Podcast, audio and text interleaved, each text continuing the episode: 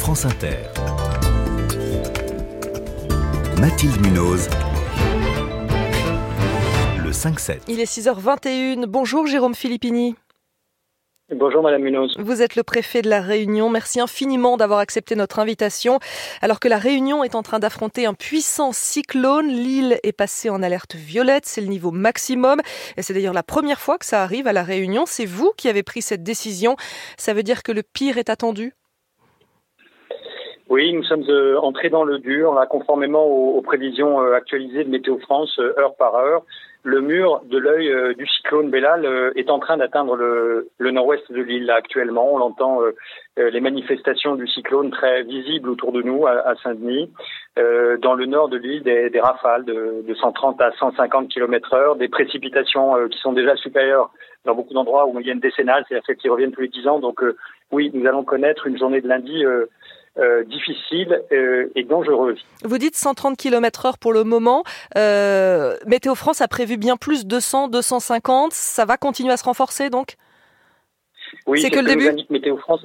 Ouais, malheureusement, hein, et je suis pas météorologue moi-même, mais je suis conseillé par des prévisionnistes formidables ici à La Réunion, qui nous indiquent qu'en arrivant au contact de l'île, c'est-à-dire en fait des terres, hein, La Réunion c'est un massif avec un sommet à 3000 mètres de haut, le cyclone va produire des effets qui seront en plus plus compliqué à prévoir parce qu'il va changer de comportement et oui, on aura à constater des rafales de vent supérieures à 200 km/h sur le littoral et peut-être, nous dit Météo France, encore plus dans les hauts de l'île. Une partie des hauts de l'île sont habités en plus, donc évidemment, ça nous soucie de ce point de vue-là. Et est-ce que vous savez si La Réunion est toujours pile sur sa trajectoire ? Il n'est pas en train de se décaler ?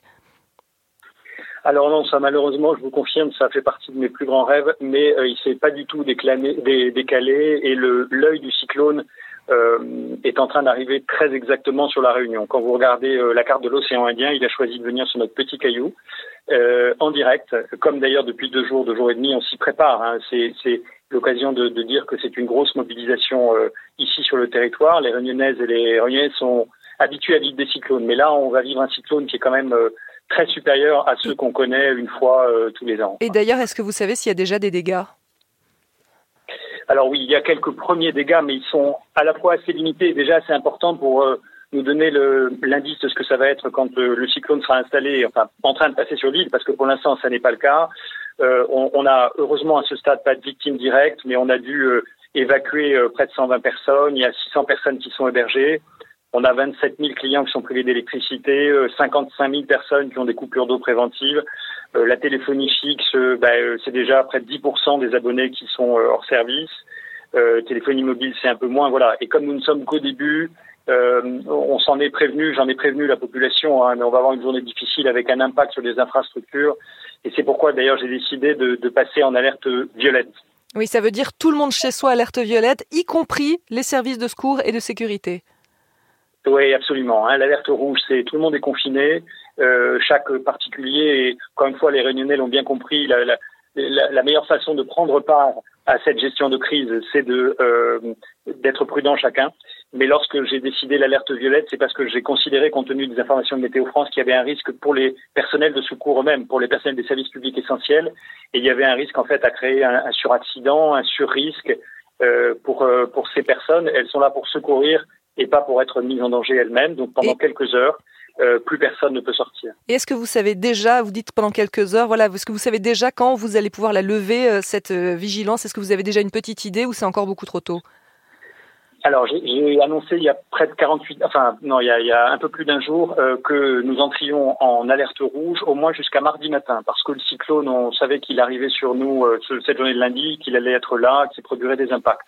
Nous espérons qu'il va dégager, en quelque sorte, partir dans la fin de la journée. On aura encore des perturbations le soir.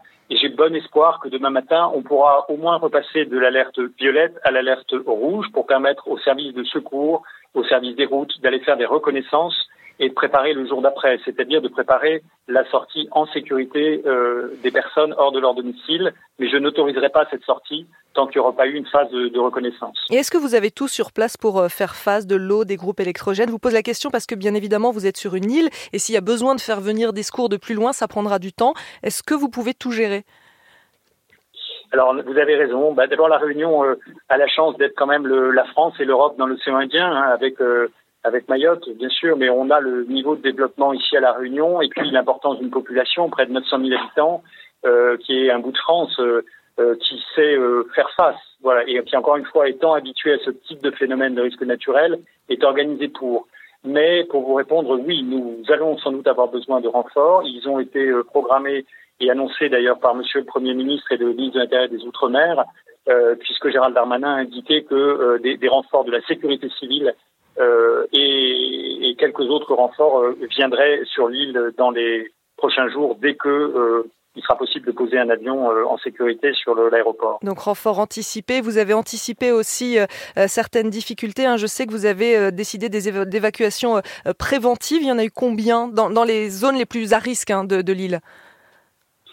Alors il y a plus de 120 personnes qui ont été évacuées, mais à vrai dire c'est pas le chiffre exact et complet parce que beaucoup de personnes, heureusement, mises en garde et alertées, sont parties d'elles-mêmes et sont allées se confiner dans un lieu sûr, soit que ce soit le domicile dans la famille ailleurs, chez un voisin dans une zone qui n'est pas à risque, ou dans un des centres d'hébergement qu'on a ouvert, puisqu'avec les mairies, on a ouvert 161 centres d'hébergement.